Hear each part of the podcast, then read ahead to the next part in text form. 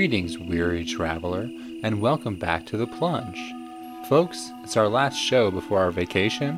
While we will enjoy LA, Dan and I will be pining for the sunny shores of Bayview, Michigan, the Christians only town that is the center of a lawsuit against its policy of only allowing pastor approved Gentiles to buy or inherit houses. What's worse is that milquetoast conservative hack Andrew Sullivan is writing again, and he's writing about young people. We will take in his latest terrible take before we get into Trump's contempt for opioid addicts, the second government shutdown, and the impending military parade coming soon to the streets of Washington, D.C. In the Pop Culture Corner, we will be sharing our favorite clips from this week's epic interview that Quincy Jones recently gave, in which he dissed the Beatles, dished on his relationship with Ivanka Trump, and told us which software executive can really shred. We're also going to talk about why we liked the Cloverfield Paradox, the universally panned space thriller and sequel to 2008's Cloverfield and 2016's 10 Cloverfield Lane. For story time, we will discuss our continued failure to use Airbnb, the app which has disrupted entire communities, and more importantly, Dan and my vacation. We will bring up some of our past experiences with the app and evaluate its efforts to capitalize on our cohabitating with strangers. It's all that and more, folks. And remember, when life comes at you fast, choose the plunge.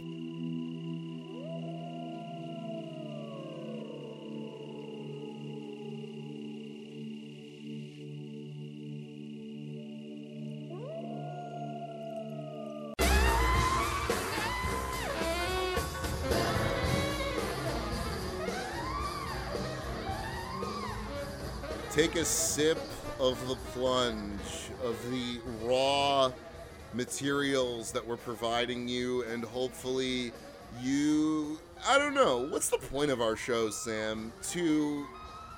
Achieve nirvana. Well, Make all your dreams come true. by what means? When you achieve the clarity that the plunge provides, where we so clearly describe who is dumb in politics and mistaken, then you leave listening to the, the plunge.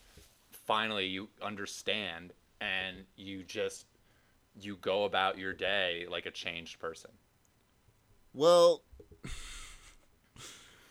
I think that a great place to start this week is a story that I discovered in The Guardian, a town that I'm sure everyone there listens to the show. It's. Uh, well, here's the headline The Michigan town where only Christians are allowed to buy houses. Sam, would you try to infiltrate the Goyim community?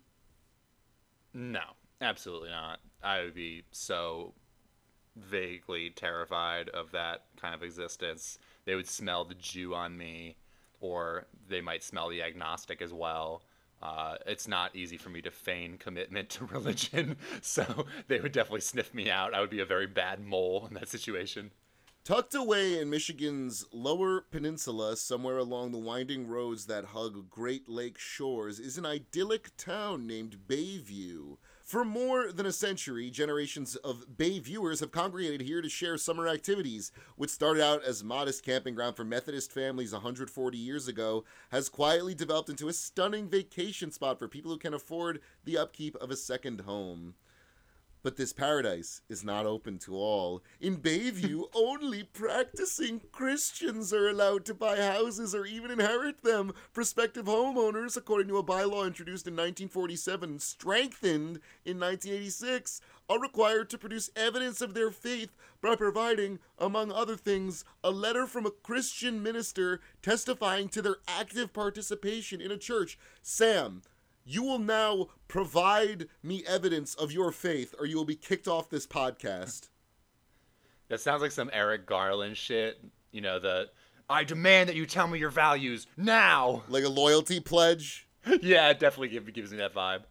I feel like there are certain examples where of this where it seems to so clearly violate the establishment clause of the Bill of Rights, saying that you should not Implement a state religion. I mean, I, I don't know how much more of a state religion you have if you're only allowing one religion to buy property, which I think is a fundamental American right as far as our Constitution. I don't think that I'm really getting too deep into any constitutional law theory here. I feel like this is all pretty easy to see, even though obviously the case law has probably gotten more complex over time.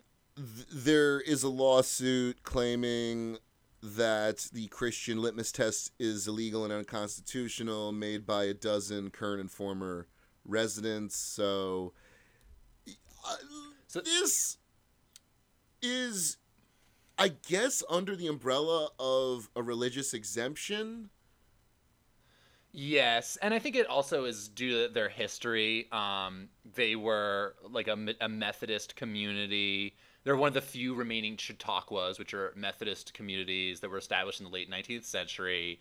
It's a national register. It's on the National Register of Historic Places, but if it's going to be a modern town or a functioning economy where people, I mean, the primary way that people can, I guess, accumulate and then pass down wealth is through home ownership. If you can't even inherit your parents' house if you don't go to the church, it seems creepy. It also seems a bit like of a racket for the church. I know that it's kind of problematic sometimes to, uh, Right. to say that Christian churches are. I mean, know- they're a fucking racket. We don't have to like, mince I mean, words yeah, about they- uh, that. There's no reason why they should be tax exempt. So yeah, they have like a tax exempt racket determining basically who's allowed to have a home in their area, which I, I don't see how that can stand up. This Guardian story also, I mean, to your point, details a story about Jeremy Schaefer, a fifth generation Bayview resident who, uh, in his will, he can't leave his property to his Jewish wife.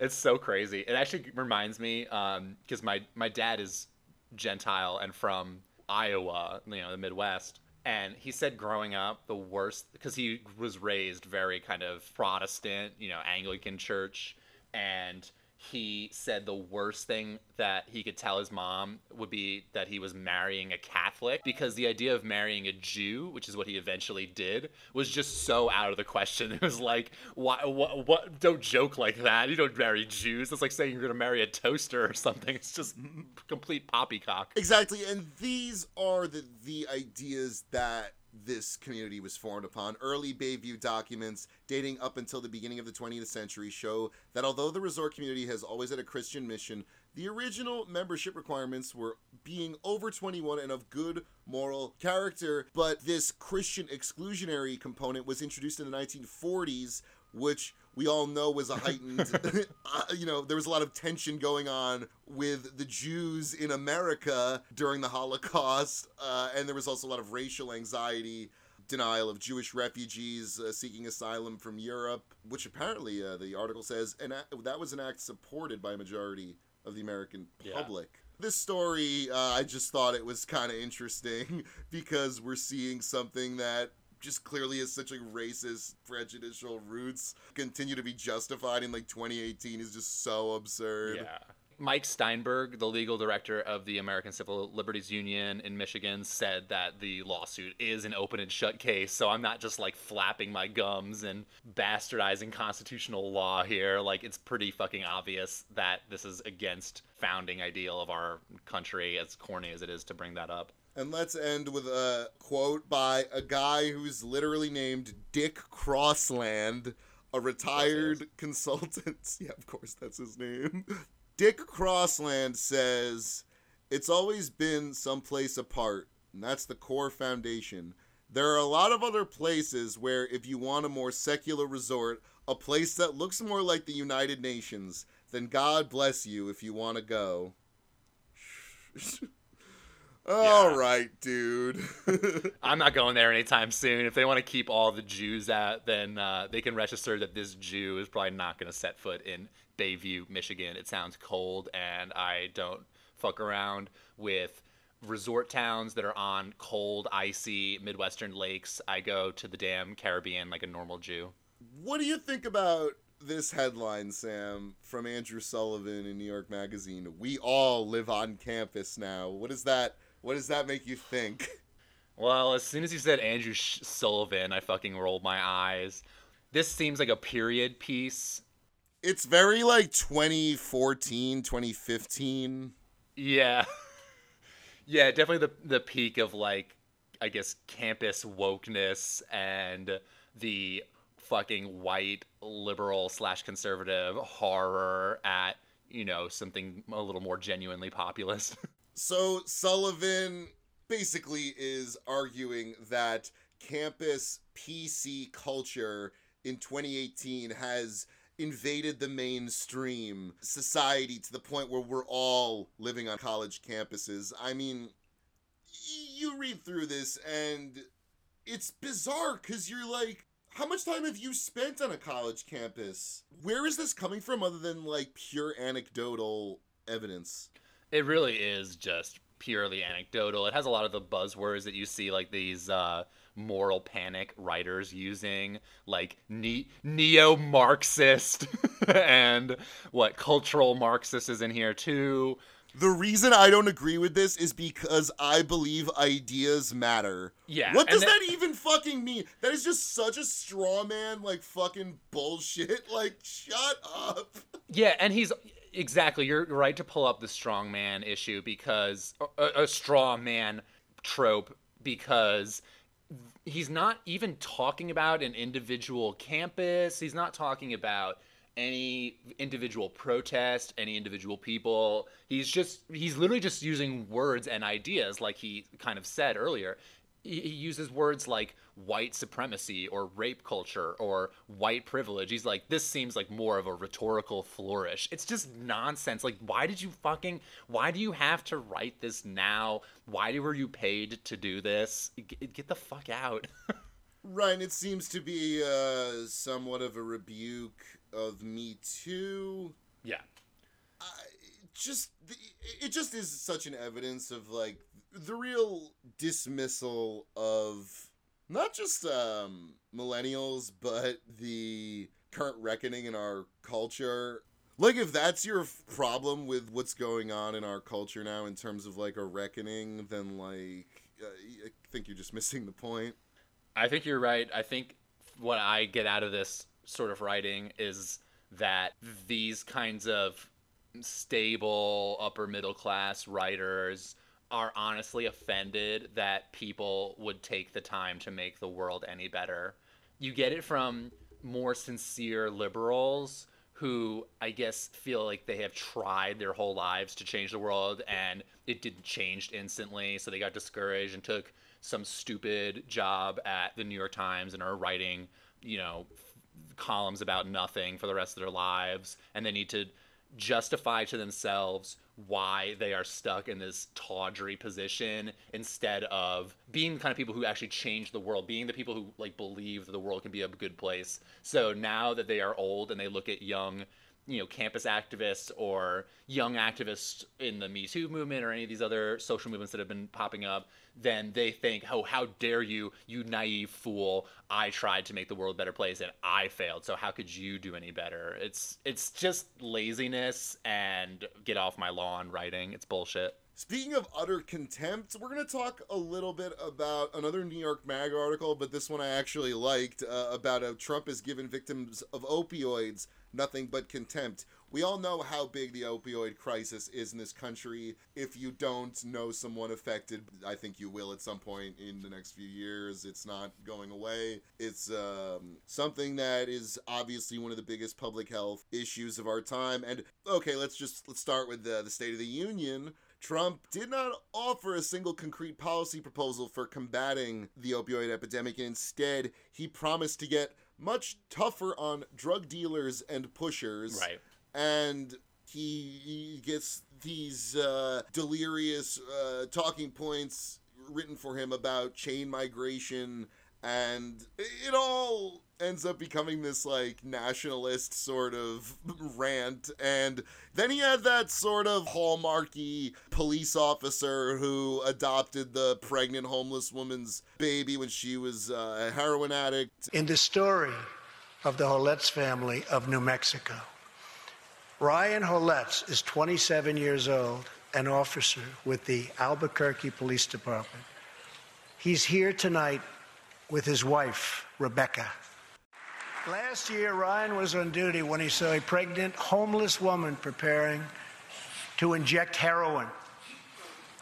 When Ryan told her she was going to harm her unborn child, she began to weep. She told him she didn't know where to turn, but badly wanted a safe home for her baby. In that moment, Ryan said he felt God speak to him. You will do it because you can. He heard those words. He took out a picture of his wife and their four kids. Then he went home to tell his wife, Rebecca. In an instant, she agreed to adopt. The Holets named their new daughter Hope. Ryan and Rebecca, you embody the goodness of our nation. Thank you. Right. what did you make of all that sam I think it's a really good example of how, with this opioid panic, which is a rightful panic, the year that Trump was elected president, drug overdoses killed 63,600 Americans in a single year. That's a 21% upcre- increase from the previous year, which had also been the worst year for such. It's a really fucking brutal, widespread, lethal problem. I think that even people we went to high school have died of drug overdoses in the i time. can think of more than one Yeah, a bunch. I mean, and we're not even from the most depressed areas where like people are losing, you know, a, a significant percentage of people people, have access to treatment and uh, also uh, unfortunately easy access to heroin It's also a manufactured problem. There was an expose that went out about the family that basically profited the most off of OxyContin in the 2000s. Yeah, well, I, the Sackler family is very interesting because in some ways it's extremely public, and then in other ways it's extremely private. So uh, you'll see their name uh, on, on university campuses. Almost every Ivy League school has an institute or a museum named for the Sacklers. As you mentioned, they're Like Sack- Oh, like at Yale, at Tufts, at Columbia, at NYU, at Cornell, at King's College London, at Edinburgh, at Sussex. Uh, I mean, it, the list really goes on and on and on. Uh, and, in the museum world too, I mean, there, there's named rooms or wings for the Sacklers at the Guggenheim, at the Louvre, at the Tate, or at the Tate, at the Met. Um, you know, so people know the Sackler name, but the Sacklers themselves are rarely interviewed. They basically never give interviews. They're rarely seen in public, and almost nobody in the world, in the art world, or in the world of higher education, understands that the major source of their fortune is OxyContin. And one reason for that is that the Sacklers never put their name on their company, and never put their name on their product. the kind of I guess prescription opiates and using getting those to be the most commonly ma- you like prescribed pain medications.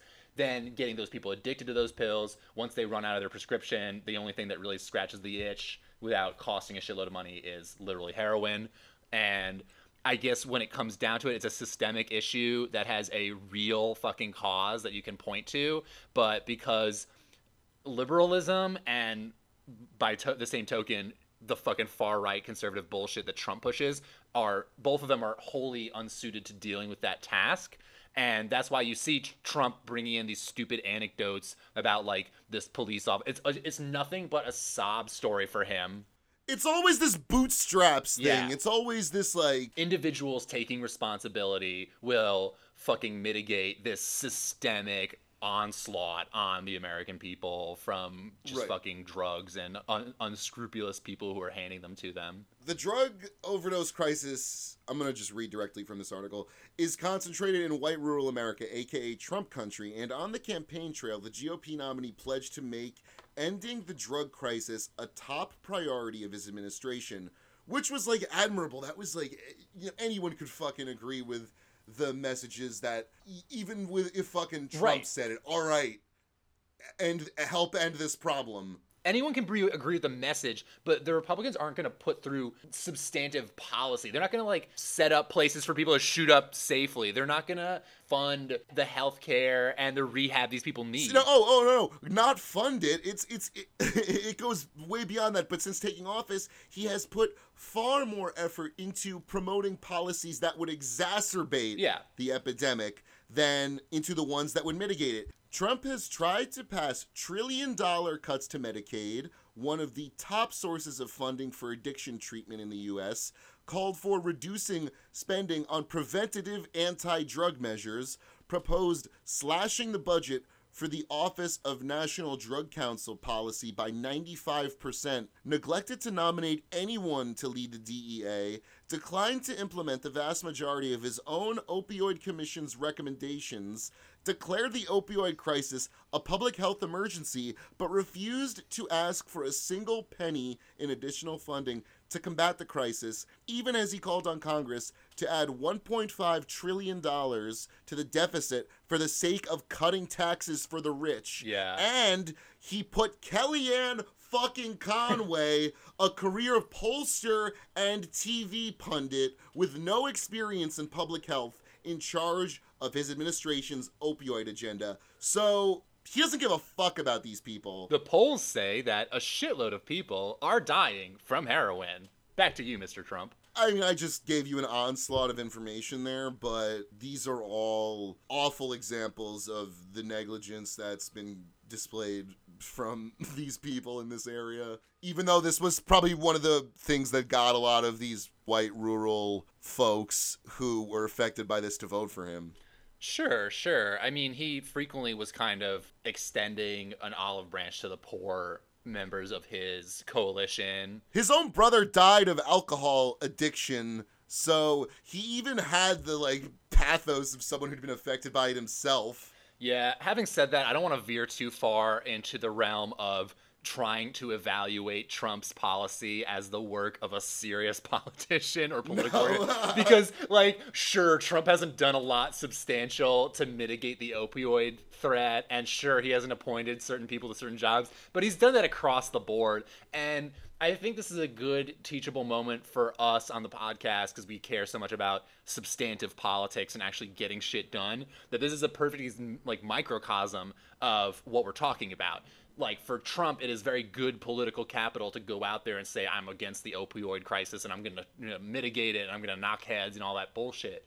But when it comes down to it, it's just a talking point, and it's not that far off from what like Democrats do about maybe something like healthcare, where they say, "Oh, I'm for everyone having healthcare. I don't think it's good that people don't have healthcare, but I don't support single payer. I don't support any of these other measures that m- make it materially possible for to actually combat the fucking issue that I've been, you know, getting political capital off of and talking about." So it's a very useful moment.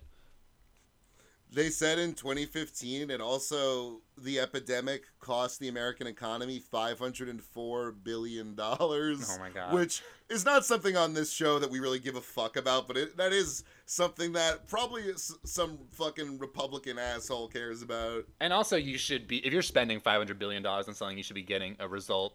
But the last thing I want to pull out of this fucking article is that one one of the people working on Trump's public education campaign to co- to combat the opioid crisis is Andrew Giuliani, Rudy Giuliani's 32 year old son, who is a White House public liaison and has no background in drug policy. You fucking oh, boy. Oh, the God, Giuliani. not the endless persistence of Giuliani's is one of the worst aspects of our current political situation.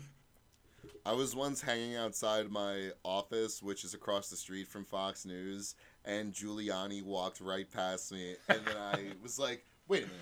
and I shouted, "Giuliani!" And he turned around and said, "Yeah," and kept walking. He's probably going on a Hannity or something. This was in 2016 before uh, the election. Before all the fucking shit went to the fan. I should have uh, like wiretapped him.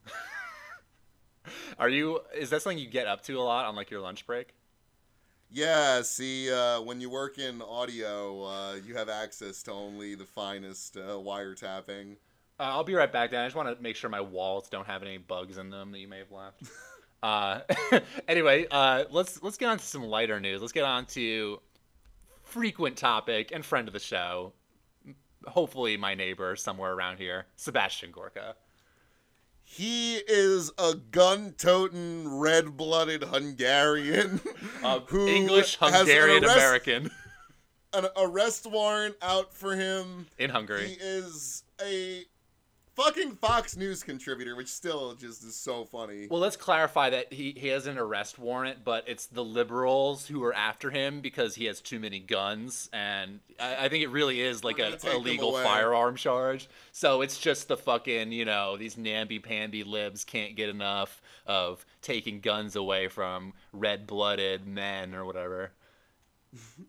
But uh, Gorka was paid forty thousand dollars last year by a political group funded by right-wing conspiracy theorists, uh, called the Threat Knowledge Group. Yeah. in monthly installments of twenty thousand dollars to advise the group uh, after he was let go from his White House position.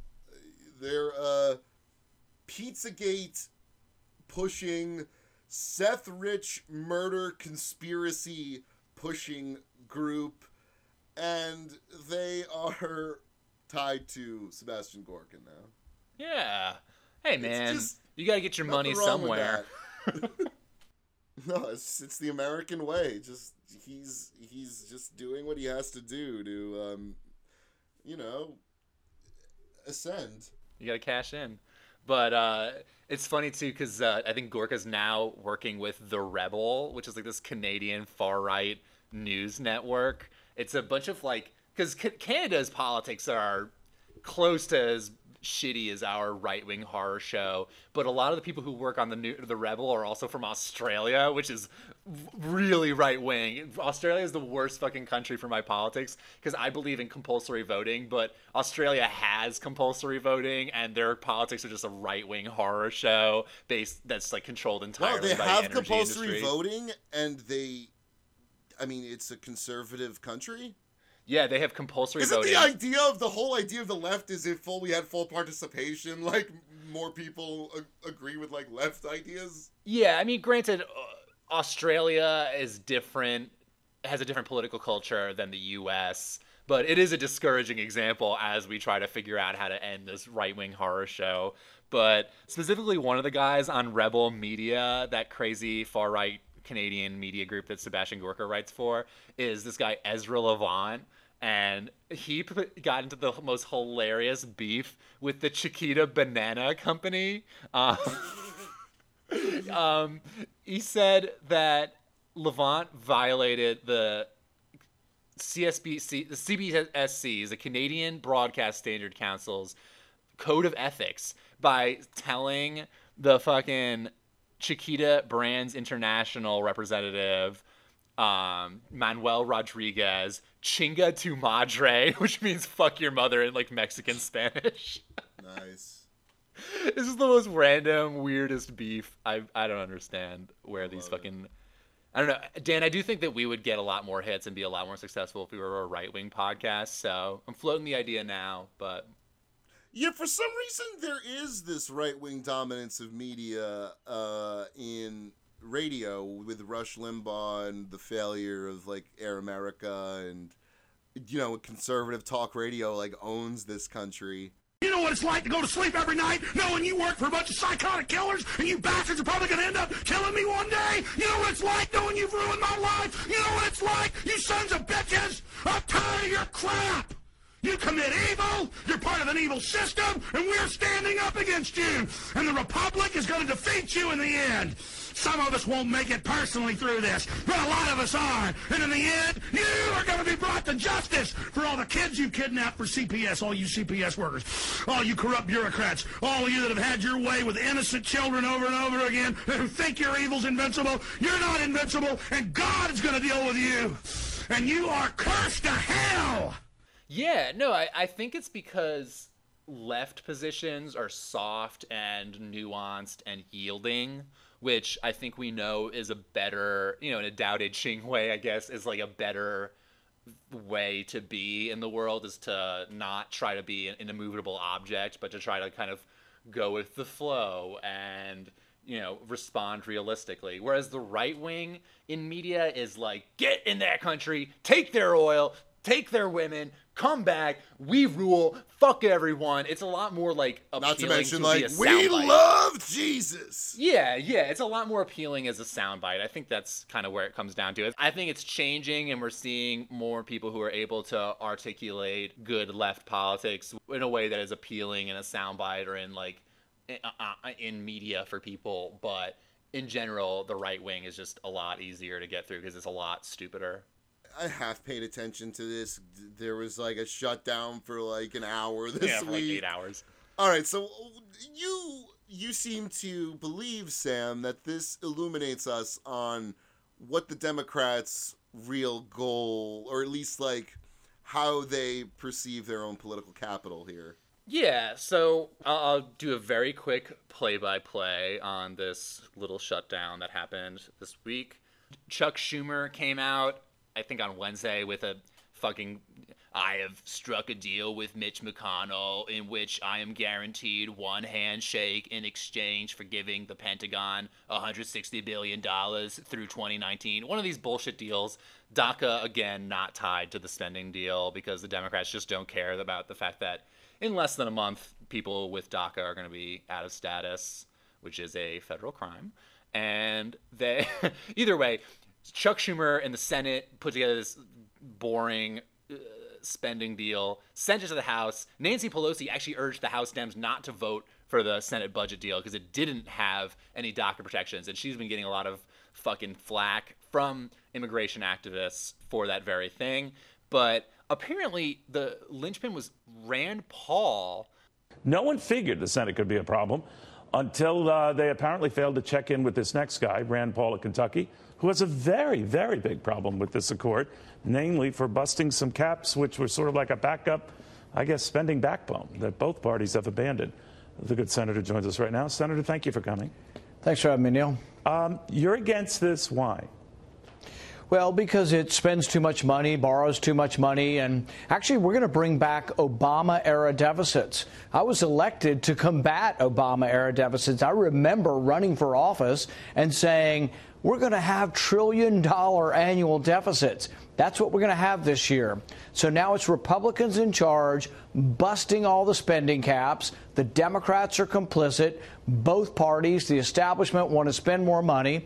He shut down the government by delaying a vote on it because he doesn't like the fact that it increases spending because he's the only Republican these days that actually seems to care about small government more. Whereas now i mean these small government republicans are like we need another 300 billion dollars for the pentagon right now. And i think they did get 165 billion with the spending deal that passed the morning after Rand Paul shut down the government basically single-handedly. Like the first thing in the morning they had they had reopened, but it just goes to show for me that this I understand that shutting down the the government seems unpopular and could seem like a bad move for the Democrats to do, seeing as they are already unpopular. But it really is the only fucking tool they have right now to get what they want because they don't have control over until they, you know, win more gains in the midterm elections. They're not going to have any power, and it just shows how the Democrats don't really want to be this universalist political party that I think people on the left and the center want them to be they're just not going to do that. They're not going to represent the average interests of people. They would much rather be a minority corporate party like the Republican Party. They're just less successful at it because they go about it in a more measured and like soft way, which isn't good for them. Like like I was saying about the difference between left media and right media, left media being soft and right media being hard, you can't be a soft hard party. So it, it just goes to show how they really don't want to win anymore. Yeah, we're, we're not done talking about the Democrats, so let's just put a pin in that and move on to this fucking military parade chaos. Yeah, the real news.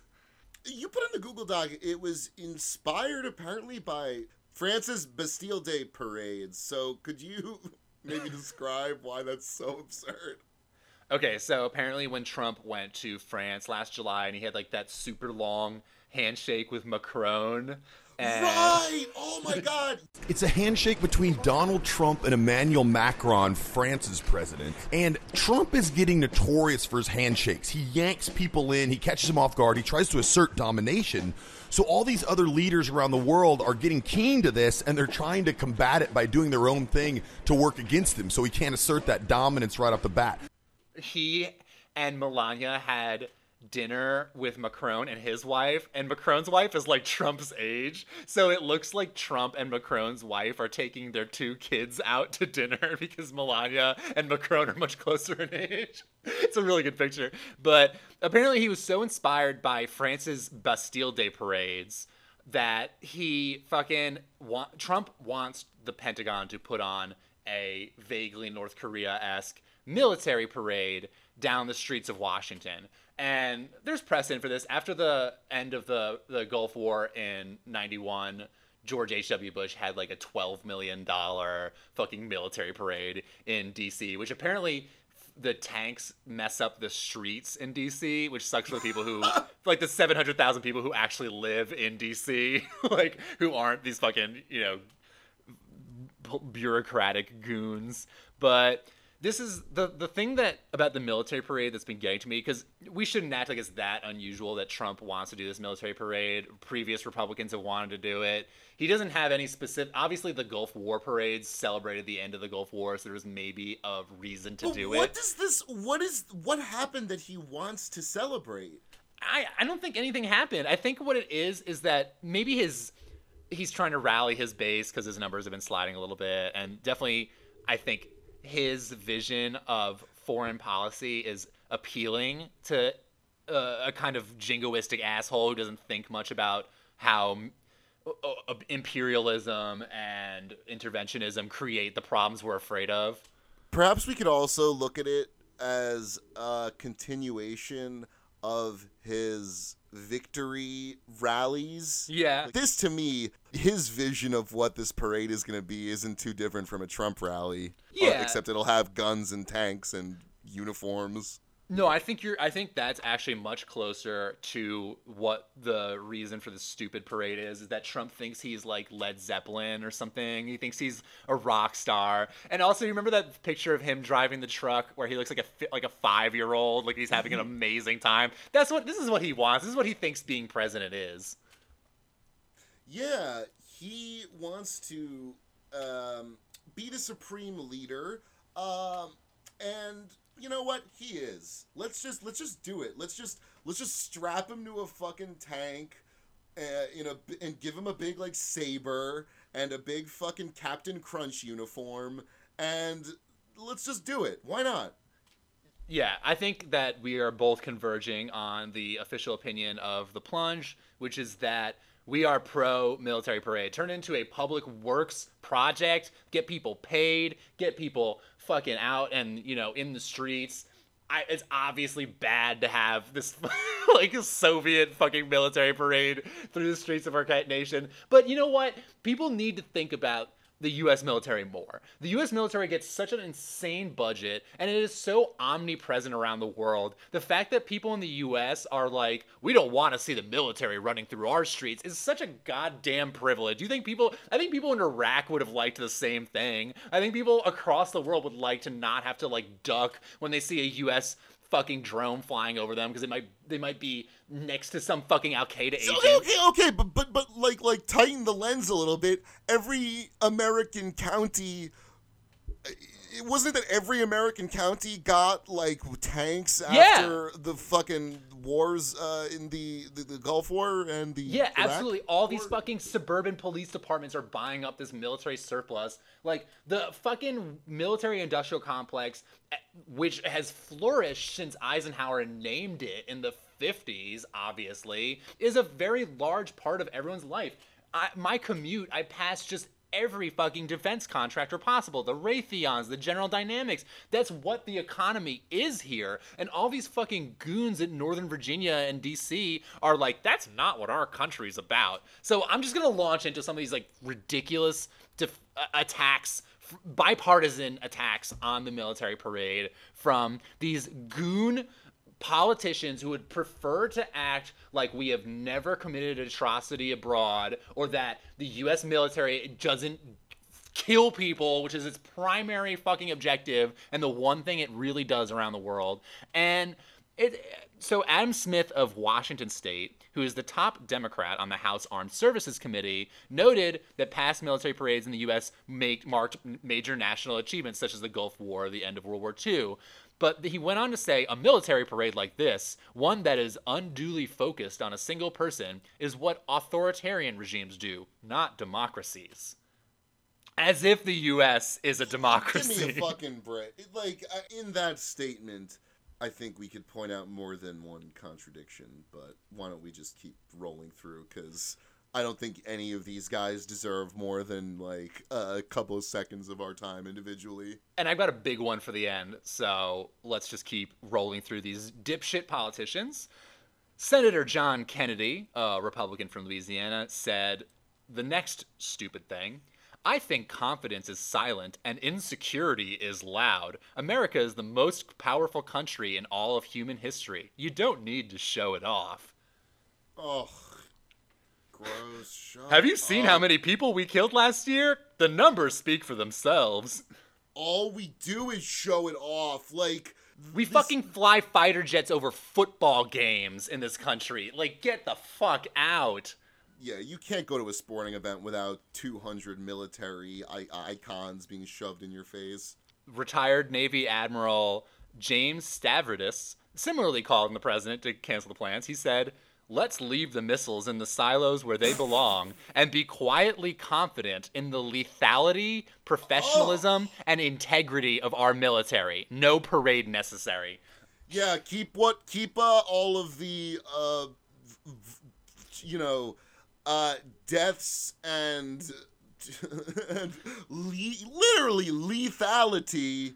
Yeah, keep um, that secret. out of the public eye, so that we may continue to do it um, without anyone realizing how ridiculous it is. That's what I'm saying is like if if you were face to face with a fucking tomahawk missile and you imagine what it would be like to have that shit dropped on you out of nowhere to be just a civilian and see that that lethality aimed at you, I think it would change the way you think about the military, especially in DC. But that fucking Stavridis continued. He said, "On a smaller scale, local parades make a lot more sense.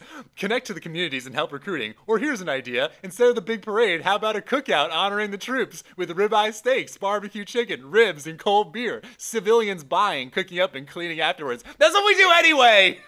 I mean, I'm all for taking care of the veterans, and like conditions are awful. They didn't say the veterans.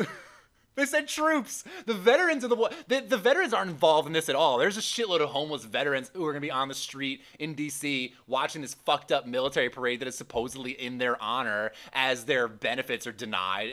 Granted, that Trump has expanded some spending to the VA, but this is just a circle jerk for these fucking bureaucrats. I mean, to just be like, oh, we are so moderate and so smart and measured and perfect. So it's really weird that Trump would clash with that.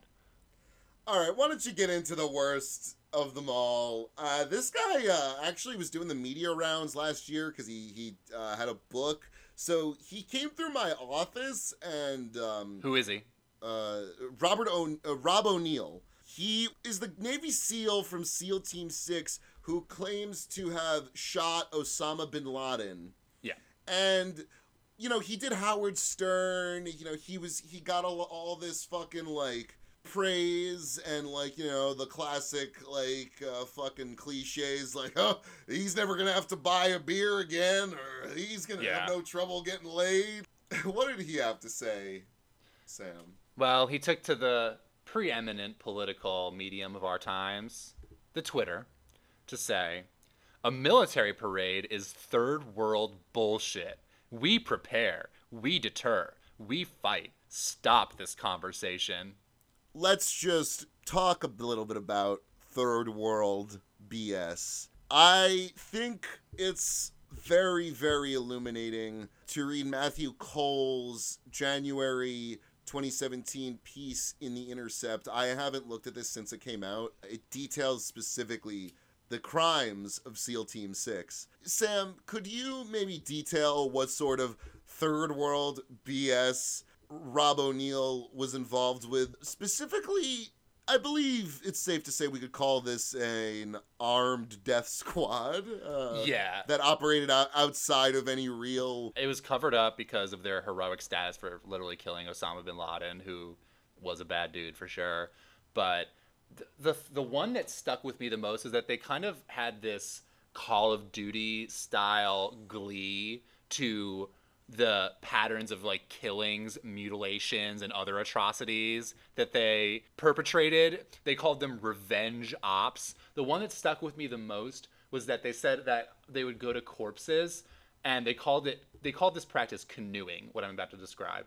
They would aim their gun directly at the back of a corpse's skull in order to shoot such that the skull would split cleanly in two pieces so it looked like a canoe.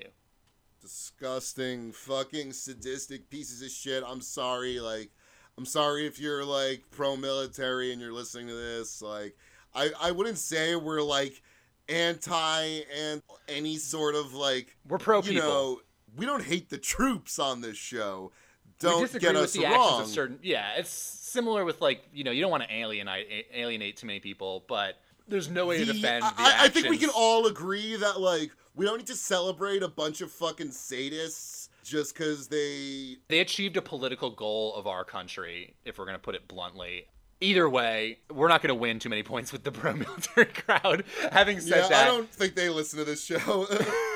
there are probably a few, but like I think when it comes down to it, the actions of the individual and the actions of the organization are tied to one another in very complicated ways. I'm not saying that there aren't good people in the military at all, but I think that is hard to make good decisions in that apparatus.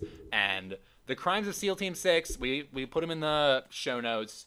We probably should move on from this fucking stuff. The thing I wanted to say about the first part of it, the third world bullshit, is that the US sponsors these fucking, you know, the Contras in Latin America. The US trained Al Qaeda. The US does that third world bullshit. We are about that third world bullshit, about fucking sending a shitload. We parade through our military through the streets of plenty of other countries. We what empowered the right wing government in northern Sumatra to kill 2 million communists recently, which was documented in the act of killing, where those people who committed that mass murder are treated like fucking rock stars in society today. It's really obscene.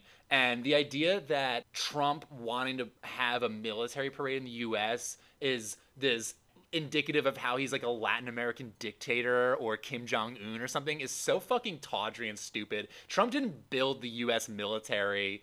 That all, all that shit was there, like they said. The missiles were sitting in the silos. It's just that people don't like to think about it, and we export our violence, we export our wars. And we ignore the fucking battles we have in our country where police march through the streets in, you know, armed fucking like APCs and shit. So fuck that. Fuck Rob O'Neill and his tweet about third world bullshit, and fuck anyone who is siding with these extreme murderous military types and acting like they are principled or justified in opposing this military parade. It's bullshit. And if you're interested at all in a leftist veteran's perspective on things going on, I highly recommend you follow at Army Strang Yeah. on Twitter. He is a really smart dude. He's a vet. and he hosts a really great podcast called uh, "What a Hell of a Way to Die." It's really like valuable stuff. I think anyone would benefit from uh, hearing what uh, at Army Strang has to say. Yeah, and any like military types. My one of my best friends is a Marine. I love chatting with people, so hit me up if you think I'm being unfair towards the military at all. So I said we'd get back to the Democrats, and uh, here we are. This week, this healthcare over politics debate that emerged from the announcement of the United States of Care, a nonpartisan nonprofit formed by Obama official Andy Slavitt. And if you're not following at Crulge, C R U L G E, I think it is, uh, Tim Faust on Twitter, he's an activist for single payer, and he's so good at articulating exactly why single payer and health justice are important.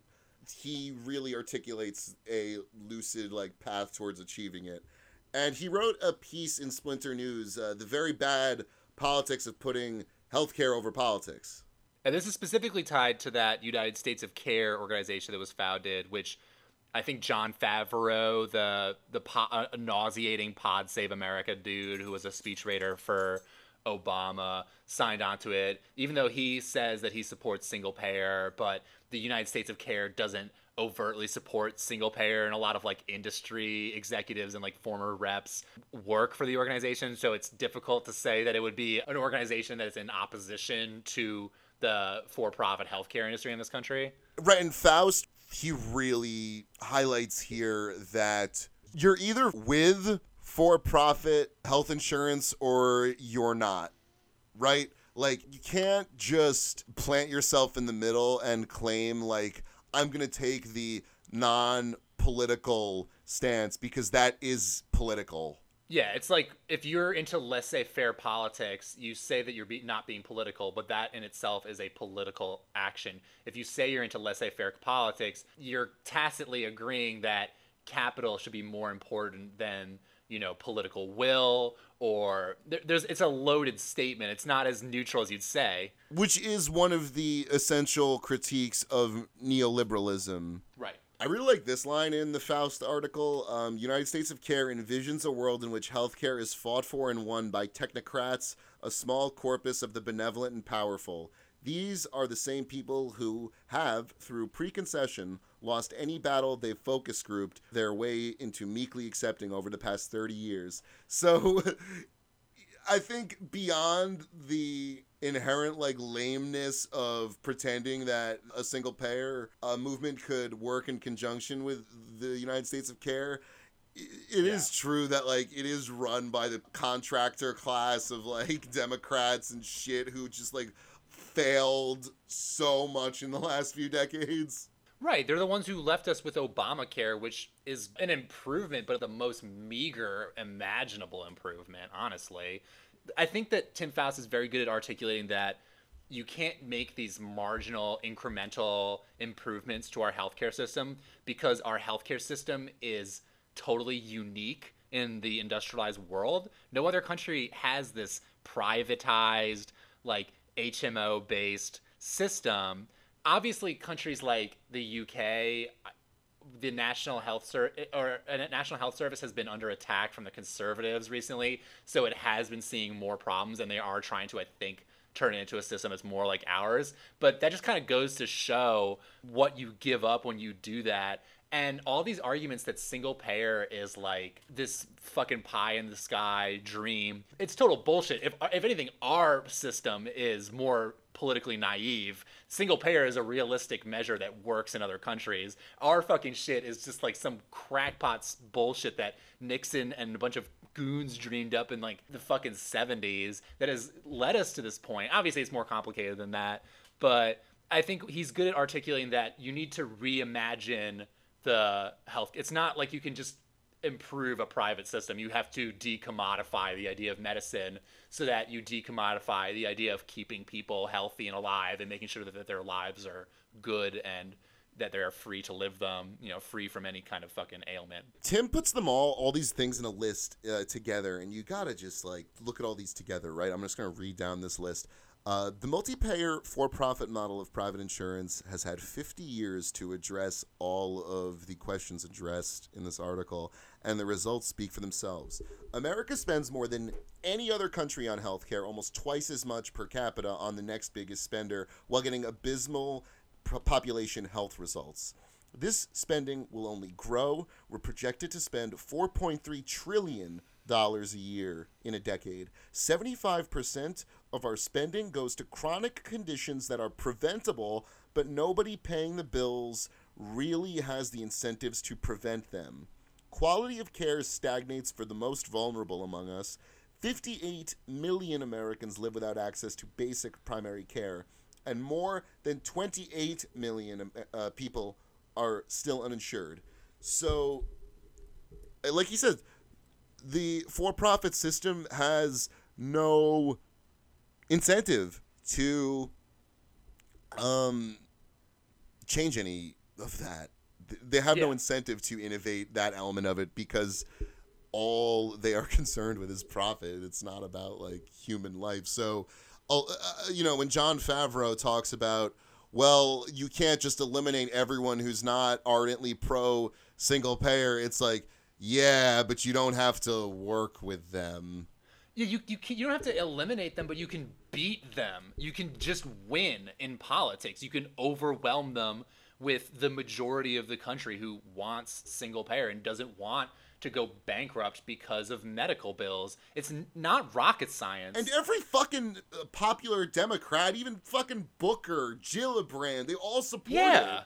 single payers. So it's like let's let's move on. It's it's ridiculous. I really recommend uh, Tim Faust uh, and his work. I'm sure there's a bunch of his lectures on YouTube uh, or you know his talks. Um, we also, I think this ties into it. Uh, wanted to get into like how these ex-Obama officials won't fucking go away, and the Pod Save America podcast team is headed to HBO for a series of specials in advance of the midterms, and God fucking damn it, like it's so funny that these guys just keep like falling upwards and like you know they really really i think are their success is very illuminating because they are the worst fucking broadcasters. I cannot mm-hmm. stand their their ad reads.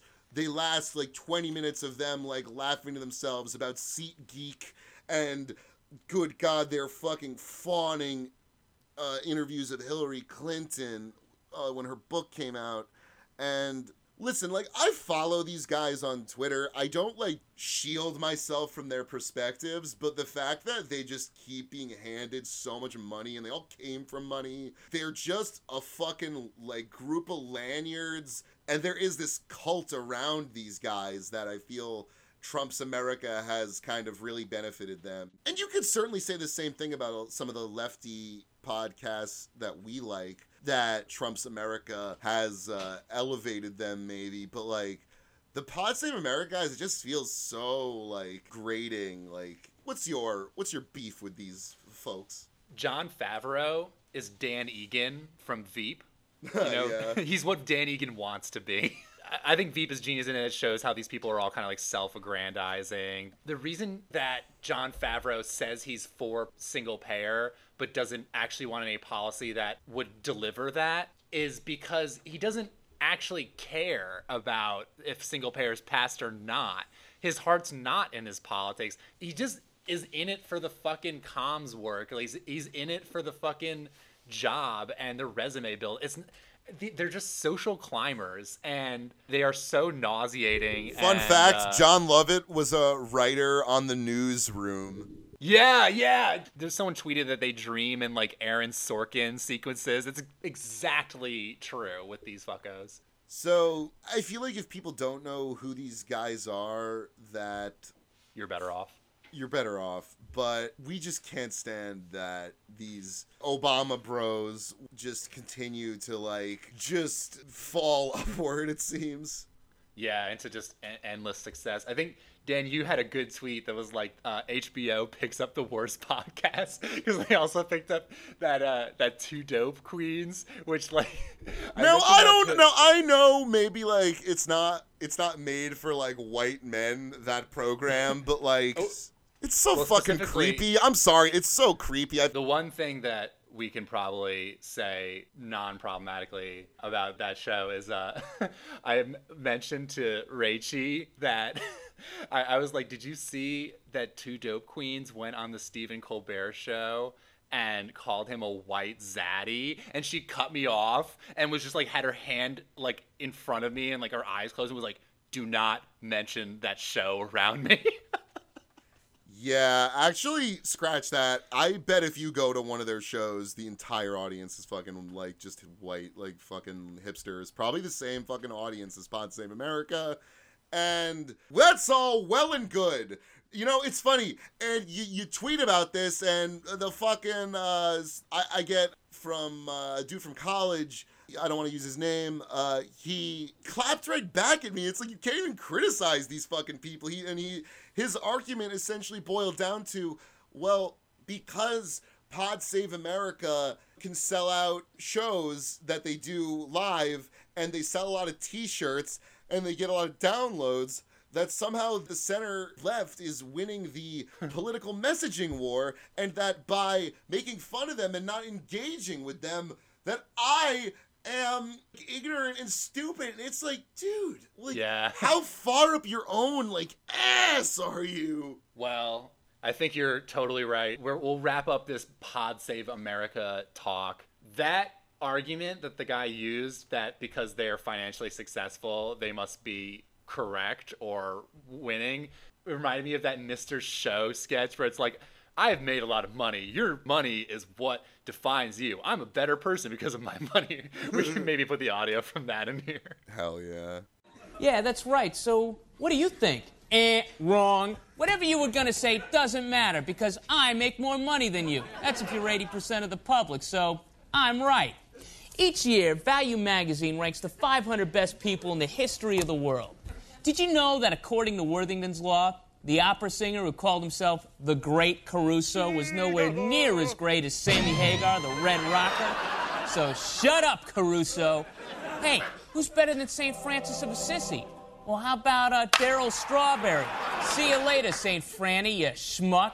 Hey, guess who's better than Van Gogh? Well, let's see. After adjusting for inflation, almost everybody. He made nothing. All right, so we're going to dive into pop culture with two things this week. This was one of the greatest interviews I've read in a long time. I think a lot of people were talking about this. It is the Vulture interview with Quincy Jones. Yeah. So just real quick, let's just post some like choice stuff from it. There was a claim in there that what's something you wish you didn't know? Uh, the interviewer asks Jones, and he says, "Who killed Kennedy? Who did it?" Chicago mobster Sam Giancana. The connection was there between Sinatra and the mafia and Kennedy. Joe Kennedy, he was a bad man. He came to Frank to have him talk to Junk about helping getting votes. So, So I love this interview because Quincy Jones always to me was kind of like the in- insanely successful Michael Jackson genius, but also he made like, Thriller. He he's he's did. immense. Oh yeah, he, he he has like 28 Grammys. He's, he's insanely successful, insanely wealthy, insanely influential. But he also was always he's always seemed kind of quiet to me, kind of like cool old fucking.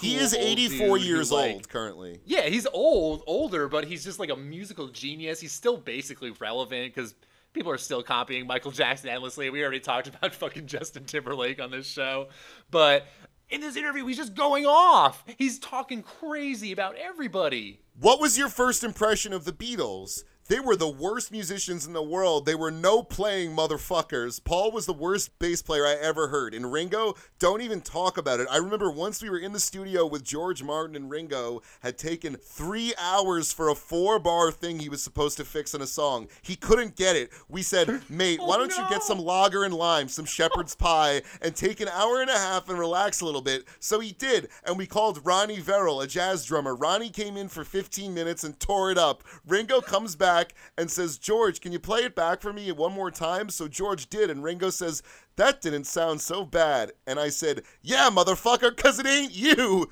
Great guy, though.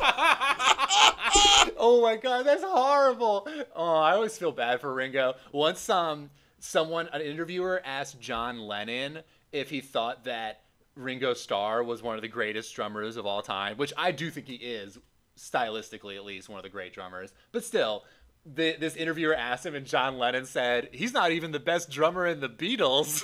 I got oh, one. I got and then one. the big the whopper was that he uh, dated Ivanka Trump uh, 12 years ago. Yeah. Oh man, Trump must hate him. Okay, also the age differential is very strong there. How old is she? Isn't she like 40 years younger? She's a fine motherfucker. She had the most beautiful legs I ever saw in my life. Wrong Oh father, my though. It's actually okay for him to talk about her because he's not her dad. He's just older than her dad. Dude, and then he talked about like Bono and how he's like a good friend, and then the interviewer is like, "Is you two still making good music?" And then it's Oh like parentheses shakes head. uh, there's there was I love him talking about who he thinks are good musicians because Quincy Jones would fucking know. Uh, he But says it's also like artists never shit on other artists. It's like Not there's anymore, this yeah, code, true. but it is like now that he's like you know almost 85 years old. It's like he doesn't give a fuck, and it's just incredible. Yeah, nowadays even like everyone's just like, oh yeah, I mean Drake, you know, he's one of the legends in the game. I don't know. Anyway, one of the ones that he had that I cracked up at was they asked him, were there any rock musicians you thought were good?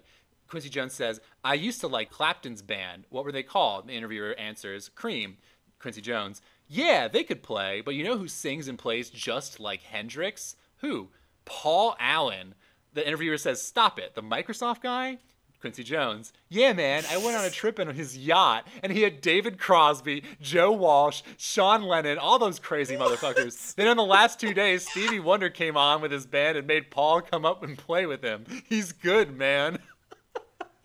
and like honestly, if Quincy Jones is saying that, you have seen that he literally just said like "U2 sucks now." Like Yeah. he's totally serious, and I believe him. I, I also agree with like 90% of his opinions. I don't think Paul's a bad bass player, but I could also see why like Quincy Jones, who works with like these legendary session musicians who can play the fucking paint off of a wall, would think that like the Beatles, who They were like 20 years old. Like they were young. yeah, they were kids and they, they don't play. They're not like professional set studio like session musicians. They're not like legends like the people that Quincy Jones was like already working with at that time. But it is funny to hear him dunk on them.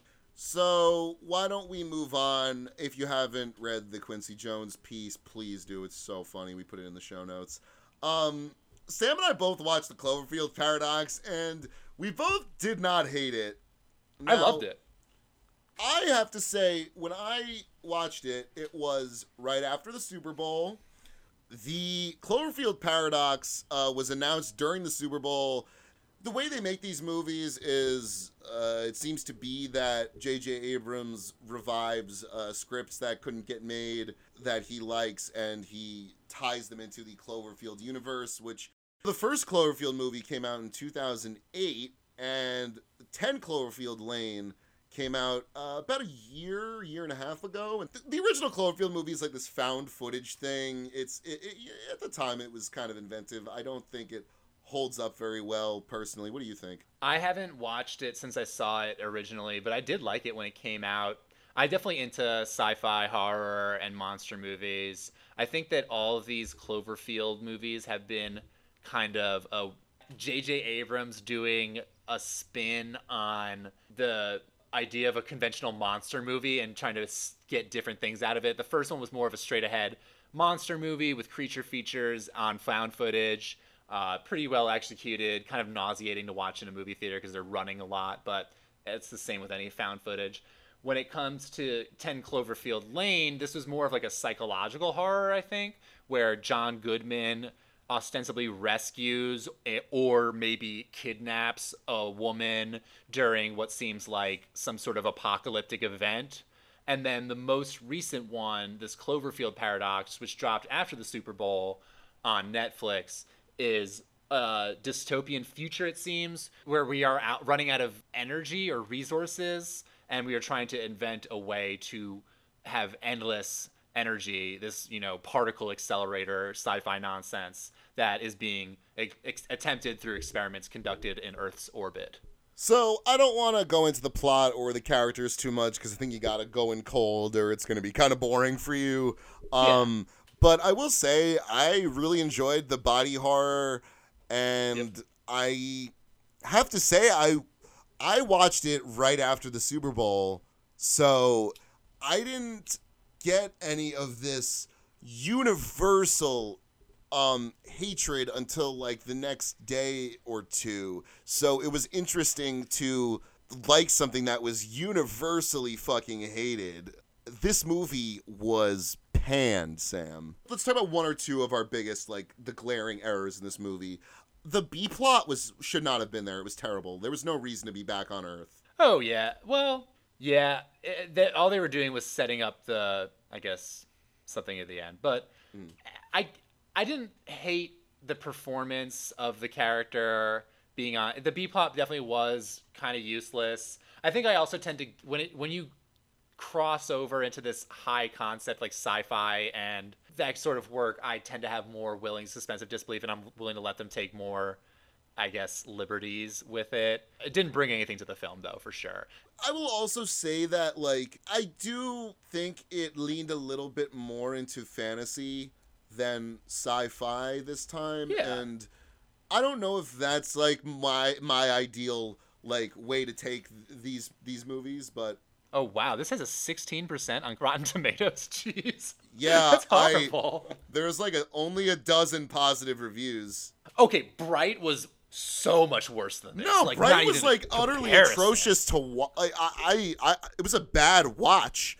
I was howling the whole time I was watching it. I was like yelling out in pain, as opposed to Cloverfield Paradox. I re- really kind of enjoyed. On I, I, it was it's goofy and it's dumb, but it's fun. There's it actually borrows elements from a lot of really cool sci-fi. I mean, yeah, like there was really so liked. many uh so much alien in there. It also reminded me of a little bit of Contact. It reminded me of Pandorum. It reminded me of Event Horizon, which is a classic. And I think it brought these, as far as high concept sci fi these days, let's talk about some other releases recently that were way worse. Like Arrival was just fucking Garbage. boring. There was another space movie that I mentioned. Er, Oh, you well, I we actually like this movie, but you said Interstellar. Oh yeah, I hate. I didn't like Interstellar at all. Compared, to, I liked Cloverfield Paradox a lot more than Interstellar. That's funny. Didn't Arrival get like a Best Picture nomination last year? Oh So, yeah, uh, people loved it. It was a critical darling, yeah, and it, I- nothing happens. I thought it was movie. So, so boring. I, I'm thinking of Gravity. I fucking hated. I heard The Martian was boring. I didn't even see Gravity or The Martian. I watched The Martian on a plane, and it is bad. There's also one that came out that I was actually interested in recently with I think Jake Gyllenhaal. The it was called Life, maybe I want to say that, and it came out and it was like a, sci- uh sort of an alien spoof. But in general, I think yeah, it's called Life. It came out in 2017. In general, I'm disappointed with sci-fi that is not utopian in, in its endeavor. I think Star Trek is the best example of you know that's what we're working towards. I think I think that's space communism. They've eliminated material need and want, and they have a perfect society where they there's conflict, but they go out on a peaceful mission and they gr- try to treat everything in a peaceful way and spread just good stuff around the world, around the universe, and lately we've been just inundated with dystopian sci-fi and i did and like, specifically like even though- zombie zombie stuff yeah that has taken true. over. Yeah. And i think it was it's nice that even though cloverfield paradox is not as utopian as star trek it was still like this it was imagining a society in which people are striving to something we can't really comprehend now that will deliver us from our human condition and bring us into a period where we don't have to have war or material want or need. So i did like that aspect as well I'm going to put in the show notes the fucking like three positive reviews uh, in Rotten Tomatoes, so you can see what the minority thinks. Yeah, the minority being the the U, the sun in U, the UK, and then like uh. I mean, I haven't heard of looks like a any of these. I've heard okay, Cinema Blend, uh, The Nerdist, Screen Rant, Polygon. I think is that's the like Gawker. A couple one, right? Spanish language pu- publications liked it. Paste Magazine. Uh, Okay. Philip Vasquez from Cinema Crazed, which I've never heard of, but his avatar is just a hilarious caricature of the Big Lebowski, like the dude. Yeah. I will also say, like, I genuinely enjoyed the acting performances in this movie. I can't remember the Yeah. lead uh, female's name. Uh, also, there was uh, David, but she was great. And then there was David Oyelowo. There was Yep. Chris O'Dowd, Daniel Bruhl. Um, yeah, those are the ones I know. But everyone in the movie, I think, did a pretty good job. Yeah, don't believe the hate. Go see. Don't go see it. Just turn on Netflix if you have it and watch the Cloverfield Paradox if you're into these kind of like high concept sci-fi, you know, horror movies. I think it's a good installment in that genre. All right, so finally, story time this week. Sam and I are going to Los Angeles with Rachie next week, and we are going to tell you all about our Airbnb struggles. Yes. This is the fucking garbage organization, but we're using them because it's cheap. But it has been a Yeah. slog. So, real quick, Sam, why don't you give the people the rundown? So let me preface this by saying that like Airbnb is kind of a vicious corporation that has definitely done more wrong to people than just fuck us over on our vacation. like in in New Orleans, uh, people are are getting evicted by their landlords because their landlords want to use their apartments as short-term rentals to generate a lot more money. It does accelerate gentrification and it is evidence of the neoliberal decline of the you know the tech the tech world these days but either way with this fucking airbnb we've we booked this shit a month ago we booked uh just a place for three people near the beach in la for a reasonable price like you're supposed to be able to do on airbnb but the thing with airbnb is that it's not like a hotel it gives you any kind of guarantee or anything and this fucko this has actually happened to me a bunch of times but this person fucking canceled a the other day, it was a week before we're supposed Hey, to no, no, show but up. before she canceled, she tried to shake us down for an extra 300 bucks. Yes, she raised the price by three hundred dollars, and she had a sob story about how she just had hosts or had guests that were so bad that they made her change her policy. So I instantly googled this because we already paid by this point, and it turns out that for all the Airbnb people out there, if your host ever tells you to raise what they need to raise the price for any reason, you should just instantly go to Airbnb support because they will usually tell you not to agree. I sent a screenshot of what the lady said to me to uh, Airbnb support, and they instantly were just like, "Don't pay her and don't cancel because if you cancel, they also they dock you money."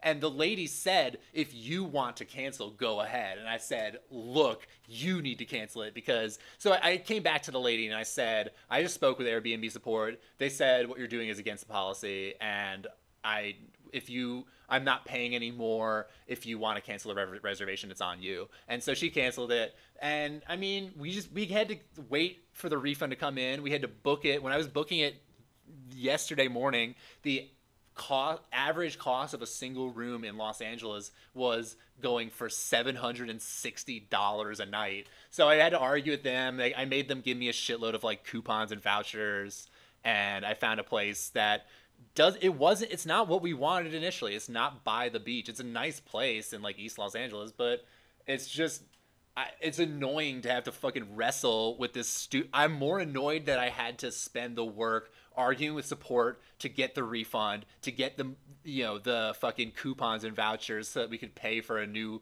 rental that was by definition more expensive because you couldn't book it in advance. And I, it's annoying when i hear like i guess older people who just think like, oh wow, it's so new and innovative and funny. It's like okay, but it also comes at a cost, and it's a cheap fucking alternative. Yeah, and it's an example of how like the gig economy and these upstart Silicon Valley, even like the most successful ones, they're just so fucking crappy. Like it's all just such a fucking grift. Man, Um, even their fucking website was a nightmare to use. It was so annoying having to coordinate it using their shitty platform.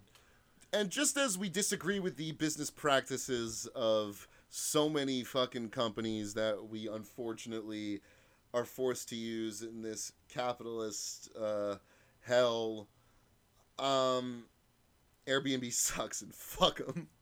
Yeah.